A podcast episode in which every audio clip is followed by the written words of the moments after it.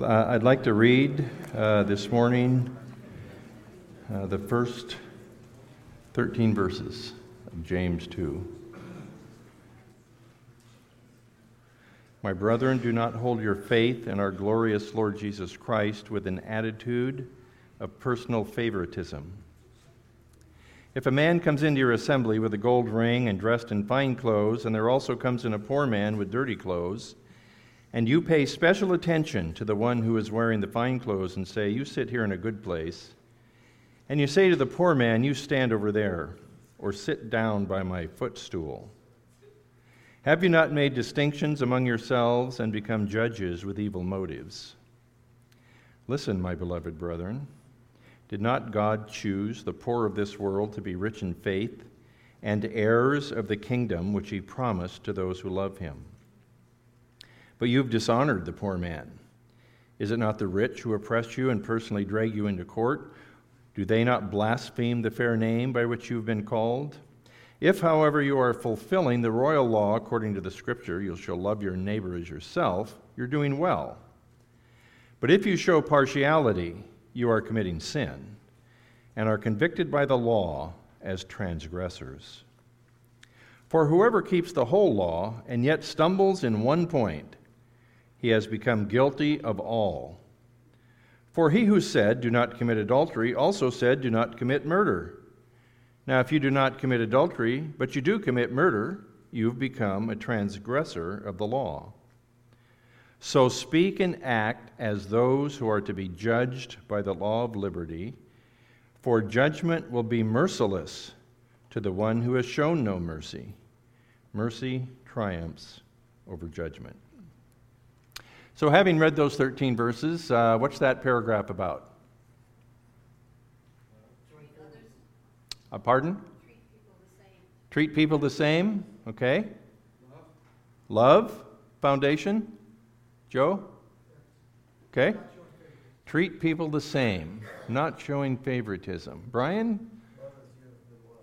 Love as you have been loved. That's what's called the royal law here. Dean? Mercy triumphs over judgment. So we're, we're dealing with mercy, we're dealing with uh, partiality, we're dealing with um, the law of love, which is to love your neighbor as yourself. And um, so, as we come to the book of James, uh, five chapters, relatively short book. It's full of personal commands and exhortation for Christians. This is written for believers, instructing us in the ways in which our faith should be lived out in everyday life. The assumption behind it is this if you are truly people who have put your faith in Jesus Christ to be forgiven of your sins and thus escape the wrath of God, there are certain evidences that our faith is real and genuine. Jesus spoke about uh, a person who built his house upon the sand versus the one who built his house upon the rock. And that illustration was an illustration of uh, this verse that Jesus spoke. He says, In that day, not everyone who comes to me and says, Lord, Lord, will enter the kingdom of heaven, but only those who've done the will of my Father who is in heaven. And so Jesus speaks about a people who claimed or professed that he was their Lord, and yet they were not doing the will of God and thus did not inherit the kingdom of heaven. In Christ, we become new creatures. And this newness that happens to us should become visible and evident to people around us. One of the things by which you can test the reality of faith is by looking at changes that have occurred in your life since you became a Christian. Because becoming a Christian is not simply agreeing to a set of facts. Becoming a Christian is actually a supernatural transaction that takes place where the Spirit of God comes into us and we become new creatures. Um, now, most of the New Testament epistles are addressed for this purpose.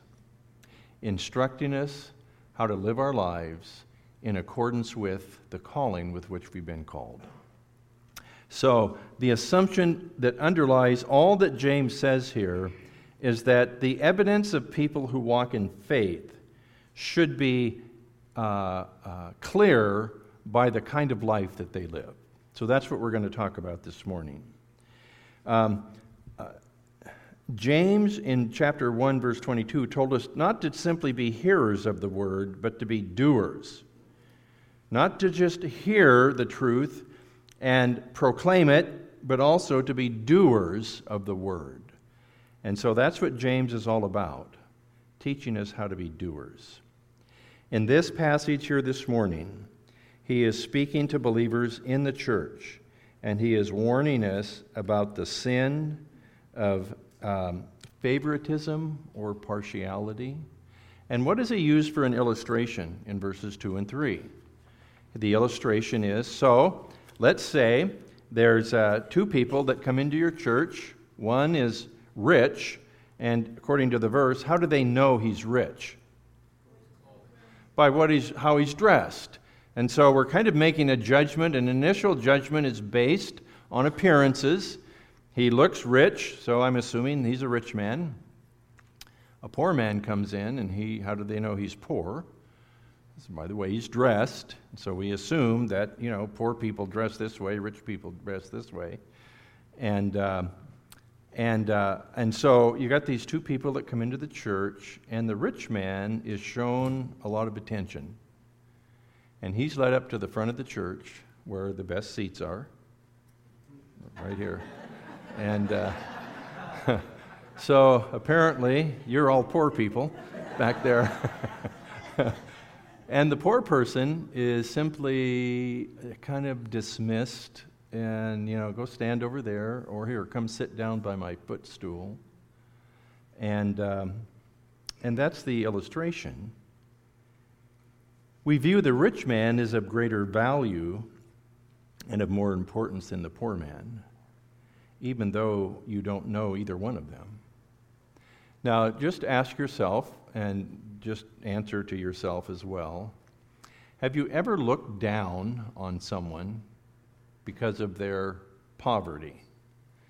Have you ever looked at poor people as being somewhat below us? Or we think of them as being somewhat pathetic? Um, it's a pretty common thing. In fact, what does it mean to look down on somebody? to look down on somebody. You're putting yourself above them. You're not showing them any respect. It says something about our character. What does it say about our character? Okay, okay. So James here says, don't hold your faith. In other words, if you are a person of faith, this ought not to be a part of the attitude that exists in the church of Jesus Christ. And yet, it's not just rich and poor that we look down on. What are some other distinctions among people that we make that cause us to devalue them as a person as opposed to uh, others around us, perhaps? So we got the poor, rich and the poor.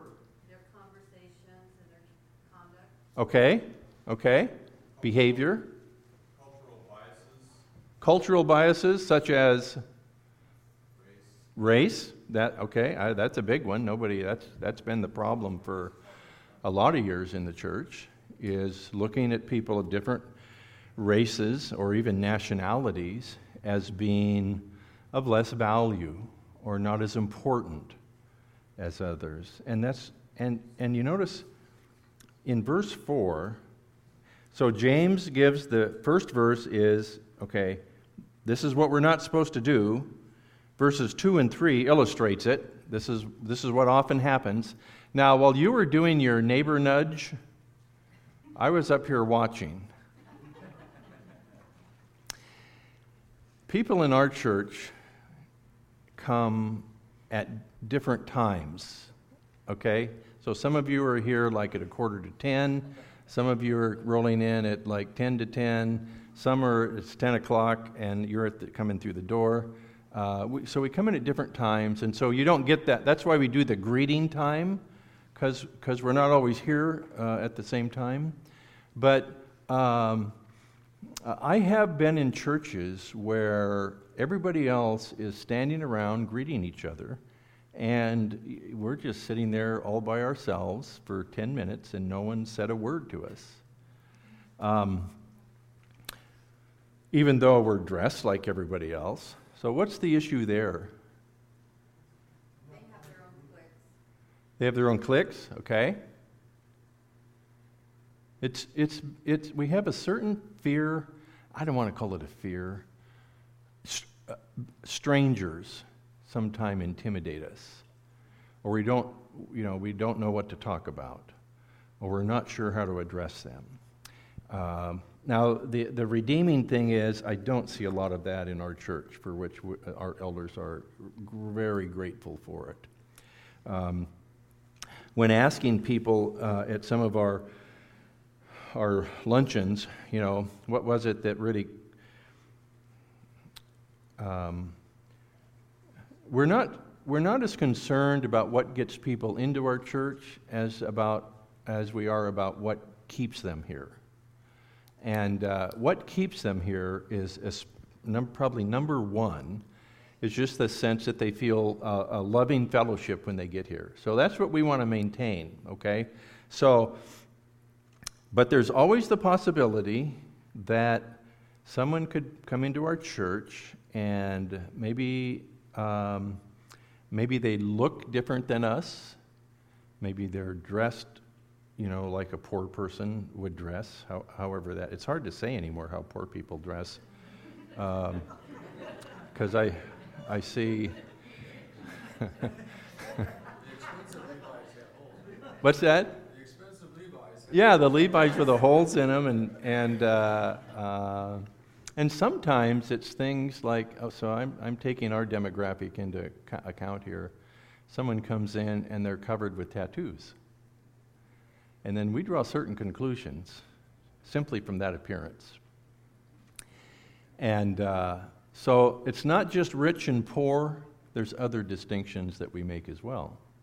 But in James' account here, the, the big one, the one that's most uh, prevalent probably, is pe- uh, people showing attention to the rich, the wealthy, those, the, the, you know, the famous, and not showing that same attention to those who are poor or not rich and famous and look like us.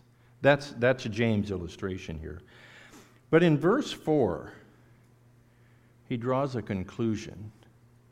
He describes what that kind of attitude is like when we look down on some and we elevate others when we look at some that we consider this person is of greater value than is this person.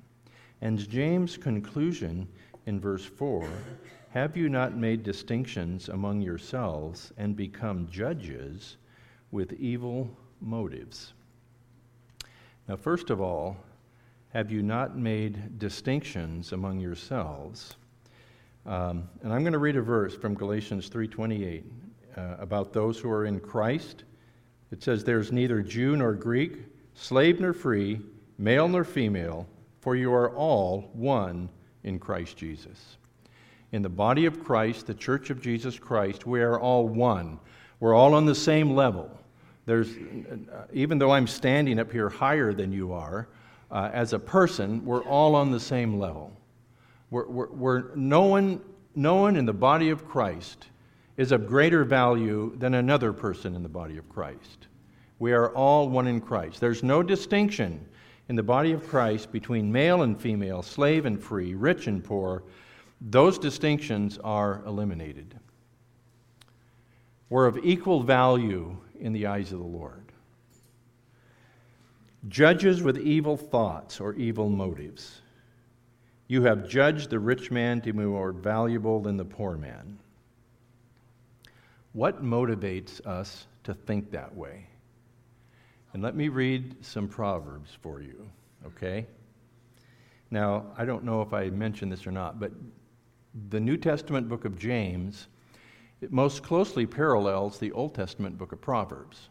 Proverbs is all about practical living in the world today, day by day, uh, by people who fear the Lord. So here's, here's what James says. Now tell me if you think these are true. You can tell me right now that they're true, all right? I, I don't know what. okay. Proverbs 14:20 The poor are shunned even by their neighbors, but the rich have many friends. Proverbs 19:4 Wealth brings many friends.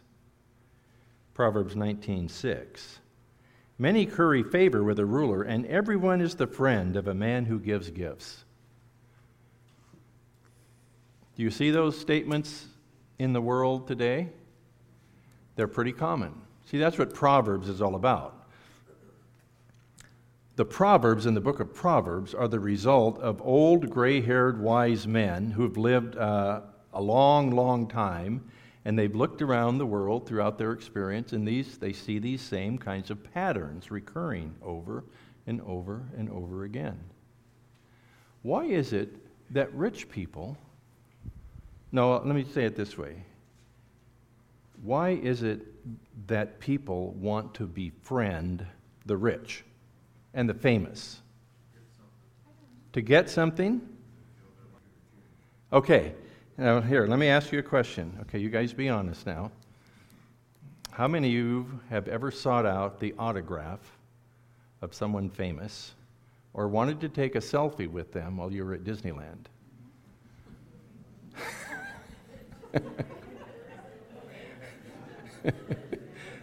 okay, so now let's ask what is in that for us? What, what's, what, why do we, I mean, we do with it. I, I mean, I, I, although I've been here like 30 years and no one's yet asked for an autographed bulletin.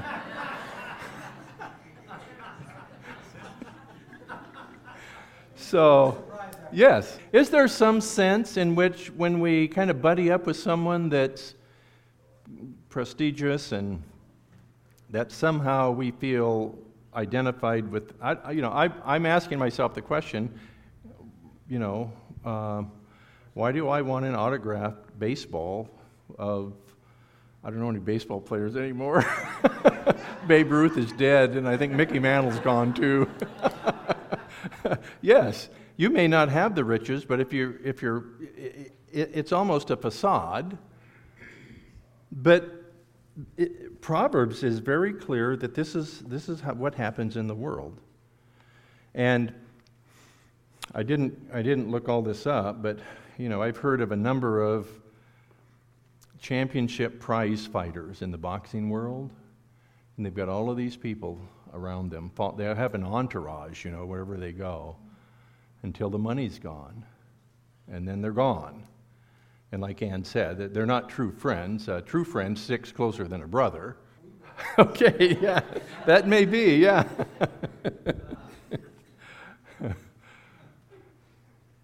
we took our couple of our granddaughters to uh, it's been a number of years ago a newsboys concert.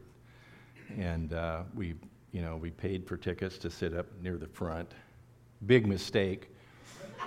Uh, I mean, the speakers were as high as the ceiling here, and you're sitting right in front of them, and it just was a disaster.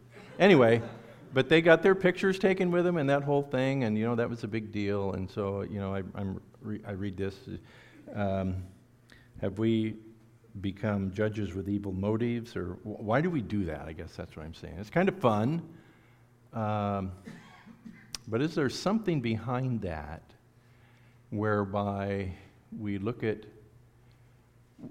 why are stars called stars? I mean, movie stars, okay? Why are they called stars? They shine.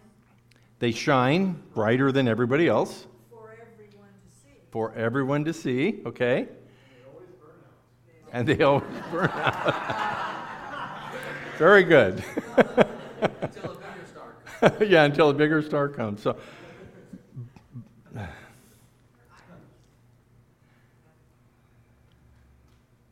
when you look at those whom God has honored between the rich and the poor, it's in verse 5.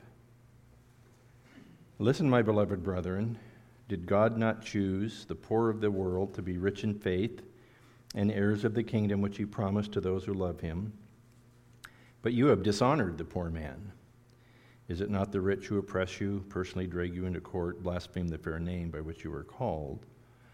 And so James goes on to say, he says, Look, God has honored the poor, but you've dishonored the poor. And so we've got this, we've got this disconnect here, this, this conflict. Do you not know that God has chosen the poor of the world to be rich in faith? God has chosen the poor, but you have dishonored the poor. Now, in what way is this an accurate statement that God has chosen the poor of the world to be rich in faith, heirs of the kingdom promised to those who love him?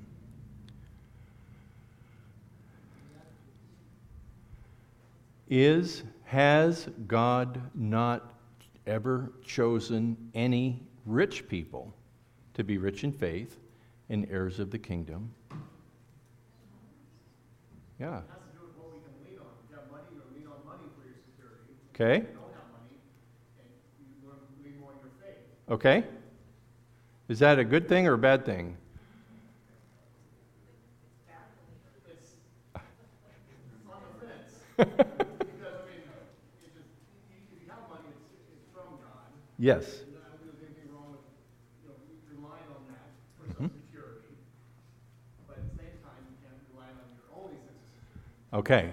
Okay. Now here's the thing.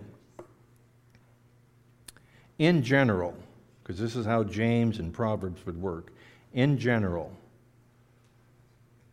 the poor, rather than the wealthy, are more likely to, choo- to, to seek the Lord. That's just in general, okay?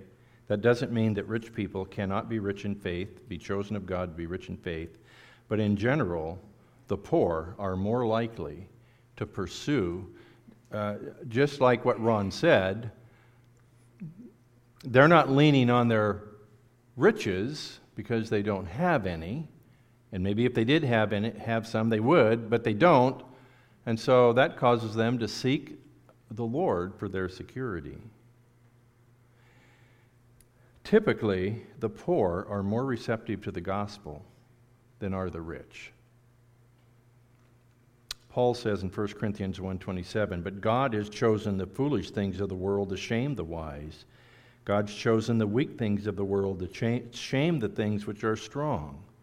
God's chosen the base things of the world, and the despised God has chosen, things that are not, so that he may nullify the things that are." And just like Ron was mentioning a moment ago, the wealthy often depend on their wealth for their security. Pardon? They don't have a need. The wealthy don't have needs. Yeah, that's right. That's right. Their, their needs are met by their wealth in many cases. But how do you explain the wealthy that commit suicide because they have all this money in the world and yet they fall into depression and despair and they realize, people realize that there's some things that money just cannot buy. Um, riches are often a source of pride or conceit. And I'm a little reluctant to mention this, but I will. You notice how incensed the Hollywood crowd has gotten because no one pays any attention to their views on the political process. They, there, there is a sense in which the wealthy feel like their opinions are to be paid attention to more than others. And that's a part of simply being wealthy. It's not just Hollywood. Um, here's what the Lord says in Jeremiah 9:23, and this, this applies to all of us. Let not a wise man boast of his wisdom. Let not a mighty man boast of his might. Let not a rich man boast of his riches. But let him who boasts boast of this, that he understands and knows me, that I am the Lord. I exercise loving kindness, justice, and righteousness in the earth, for these are the things I delight in. 1 Timothy 6:17. So Paul in the book of 1 Timothy actually addresses rich believers, believers in Jesus Christ who are also wealthy. And here's the warning he gives them in 617. Instruct those who are rich in this present world not to be conceited or to fix their hope on the uncertainty of riches, but on God who richly supplies us with all things to enjoy. So we still have to make sure that we don't look at the rich, the famous, the athletes, the people that are really successful in a manner that would say they are more valuable than others are. What does it say about the person in the wheelchair or the paraplegic who doesn't have the ability to do any of those great things that we often elevate people for? Is there value there? The world today is saying, no, there's not. They're placing value on how much you can contribute to society. Yes? Earlier, I was going to mention the groups that we discriminate against or look down on are the disabled. Mm-hmm. Um, we don't even want to look at them a lot of times because we feel uncomfortable, but they really appreciate it when you get down on their level and you shake hands and say, how are you today? They may not be able to respond, but it's the thing to do. Yes. And it sh- it's, it's all, this, this here is all about showing value. It's really not necessarily about treating everybody the same, and I'll, I'll explain that here at the very end. We're really not necessarily saying you have to treat everybody the same, but you do have to value everybody the same. And, and I'll, just, I'll just jump to the chase because I think most of you are still awake at this point. Uh, so, so my son comes to me and he says, Dad, can I borrow the car for the next couple days because mine's not running? And I throw him the keys to the car and let him go. Then I have some guy off the street who comes to my door and says, I'd like to borrow your car for the next couple days. Um, I am going to be discriminating at that point. Okay? So we're not talking about I have to treat, I, I have to do the same thing for everyone as I do for one, but I do have to value all people the same. I'm not going to give him the keys to my car, but that doesn't mean I think less of him, other than maybe he's not my son. And uh, it's like Paul says in Galatians 6 let us do good unto all men, especially those of the household of faith.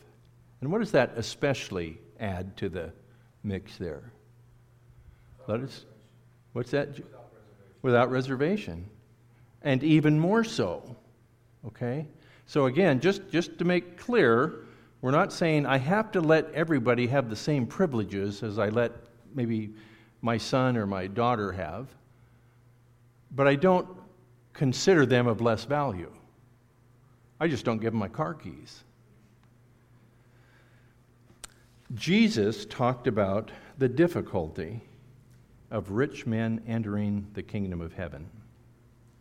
He says, I tell you the truth, it is hard for a rich man to enter the kingdom of heaven. The parable of the sower. And there's these four kinds of soils representing four kinds of hearts upon which the word of God was sown. And here's one of the soils in Matthew 13 22. And listen to what prevents this soil from bearing fruit from the word. And the one on whom seed was sown among the thorns, this is the man who hears the word, and the worry of the world and the deceitfulness of wealth choke the word, and it becomes unfruitful.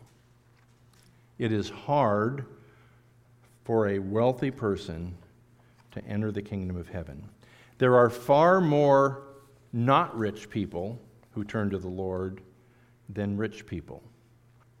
However, God does not choose the poor to be rich in faith because they're poor. Neither does God choose the rich who are rich in faith because they're rich. People are rich in faith whether they're poor or whether they're rich. If they love the Lord and have put their faith in Jesus Christ, they become heirs of the promises. Rich and poor is irrelevant at that point.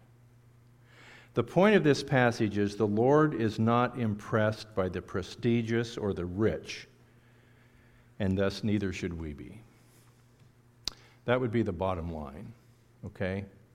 God loves rich and poor alike, but he's not overly impressed with the rich more than he is the poor, and that's what he's calling us to be like as well. There's three things about the rich and the poor that relate to this. First of all, Proverbs 22 2, the rich and poor have a common bond. You know what it is? The Lord is the maker of them all. In the Old Testament, both the rich and the poor were subject to the same law. There wasn't one law for the rich and one law for the poor. The poor were not to be judged differently because they were poor and the rich were not to be judged differently because they were rich. God's standards were absolute, whether you're rich or whether you're poor. Being poor was no excuse for disobedience. Exodus 30:15 The rich shall not pay more and the poor shall not pay less than the half shekel which you give as a contribution to the Lord to make atonement for yourselves. Leviticus 19:15 you shall not do injustice in judgment. You shall not be partial to the poor, nor defer to the great, but you are to judge your neighbor fairly. Why would we defer in judgment to the poor who have broken the law? You got rich and poor, and they've broken the same law. Why would we defer to the poor? Feel bad for them because they're poor. And so our feelings become a, a factor in how we're going to judge whether they've done right or whether they've done wrong. And so, so while we're talking about not, not thinking more highly of the rich than we do the poor, at the same time, the poor fall under the same standard as do the rich. So, the rich and the poor are subject to the same law. God does not show partiality, and there's a lot of verses about that that says God is not partial, but every man who fears him, no matter what nation they're in, is right and welcome to him. Then James talks about why are you elevating the rich man when they're typically the ones that haul you into court sue you for everything you've got? Why would you still, and blaspheme the name of the Lord, why would we still want to share their spotlight, so to speak? And I think it goes back to that same reason again. It, it has a sense of elevating us as well. So the rich are conceited and they often look down on the poor. Do you know what the problem with the poor is? they resent the rich, which is equally um, guilty. They resent people for being rich. And there's a resentment there. And you see it, you, you see it today, even. Someone that's paid the price, worked long hours, made good choices, and they become successful and then you've got another individual who's made poor choices, hasn't paid the price, hasn't worked long hours, and they resent the rich because they're rich. And so, you know, there's responsibility on both sides. But at the end of the day, in terms of value, the rich and poor are of equal value in the eyes of the Lord, and they need to be in our, life, in, in, in our eyes as well. How serious a sin is this? Well, here's where verses 9, 10, and 11 come in. If you keep the whole law and break it in any one point, such as this one, you become guilty of all, and you're a transgressor of the law. Any transgression of the law, no matter what it is, renders you a transgressor of the law. And so, at the end of this section here, James gives the one command in this paragraph. It's in verse 12. So speak and so act as those are, who are to be judged by the law of liberty. So he goes back to speaking and acting in light of the fact that you will be judged by the law of liberty, for judgment will be merciless to the one who has shown no mercy. Mercy triumphs over judgment. What do you think about that last uh, mercy? No, let's see, merciless. Judgment will be merciless. Who's that speaking to? Believers or unbelievers?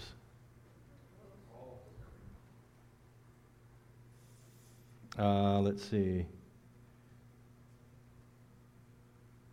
This whole thing is addressed to the church. So, what has this judgment got to do with us? We're, we're Christians. Is the Lord going to judge believers? For what? Their works. Yes, that's right. Uh, um, chapter Revelation 2 and 3, those two chapters are both letters addressed to the churches from Jesus Christ. And you could summarize the message to each one of them in, in 319. Those whom I love, I discipline and reprove. In 1 Corinthians 3, it describes how it, at the end day there is going to be a judgment by Christ of the works of the believer, what we have done, rich and poor. We're- scripture that we normally stumble over is the one about judge not lest ye be Mhm.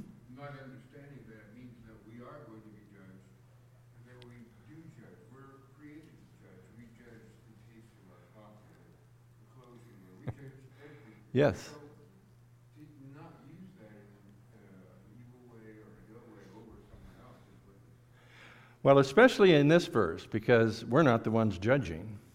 Christ is the one judging. This is the judgment seat of Christ, where we are going to be recompensed, and that's the word to recompense. We're going to be given back for the things that we've done. We're going to be rewarded. Uh, the last words, uh, if you have the words of Jesus in red in your Bible, the last red words are in Revelation 22, verse 12. It says, Behold, I'm coming quickly. And my reward is with me to render to every man according to what he has done. And so, believers who are saved by grace, our sins are forgiven. We'll never be judged as sinners, but the works that we have done for Christ are going to be evaluated and they're going to be rewarded in one way or another. What are the rewards? Paul says, He who plants and he who waters are one, but each one will receive his own reward according to his own labor. And so we live this life right now as believers, walking with the Lord, and yet the, the things that we do for the Lord are going to be rewarded by the Lord in the end. And I don't know what the rewards are, but we do know that when it talks about the kingdom of God that we will inherit, there are some who are called, referred to as the least in the kingdom, and others who are called the greatest in the kingdom.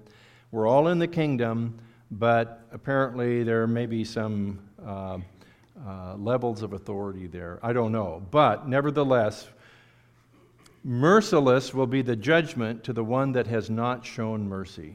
It's just like we're called to love people as we want to be loved.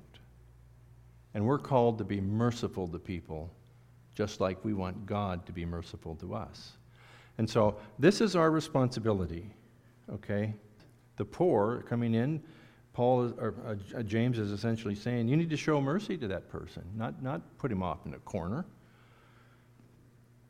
Should we honor, are we called to honor anyone above others? Yes, we are. And some of you will be very happy to hear this. Leviticus 19:32 You shall rise up before the gray-headed and honor the aged and you shall revere the Lord your God. uh, it, it, it reminds me of uh, uh, when Tom and Marilyn and Dean, that, that team went to Africa to help build a kitchen, wasn't it, Dean? And they wouldn't let Tom do any work. Do you know why? Because he had gray hair. He was, he was honored among them just for that purpose. So, ladies, don't color that hair. Uh, no.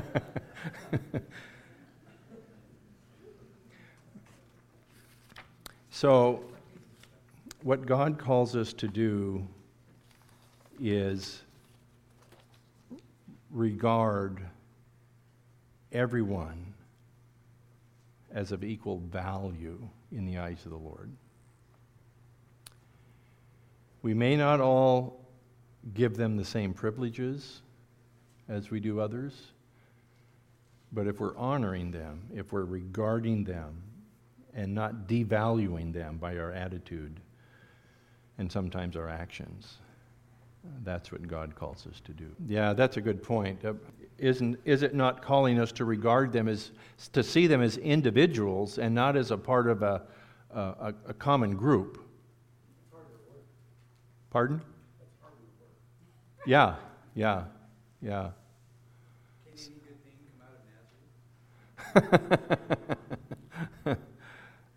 Um, is there any evidence that the Lord ever showed partiality? Think carefully now. When God chose Abraham, to bestow his promises upon. When God chose nation, the nation of Israel out of all of the other nations of the earth, is that partiality? Or is that discrimination? Yeah, God is working out purposes in making those distinctions. There's purpose behind it, and God is sovereign and He's God. Eh, you know, I can always fall back on this God can do whatever He wants to do, and He's not accountable to me. Thank you, Lord. And He can do it because He's the potter, but we can't do it because we're the clay. We're all, we're all clay. So, uh, d- just to finalize here, get to the main point here. In our, in our church body, we want everyone to feel welcome. We don't want to find ourselves looking down on people because of their appearance or their whatever uh, we want to at least acknowledge their value and demonstrate that by our behavior toward them. Amen? But that verse 13, that, that's uh, merciless. That's not a word I want associated with me. So, Father God, um,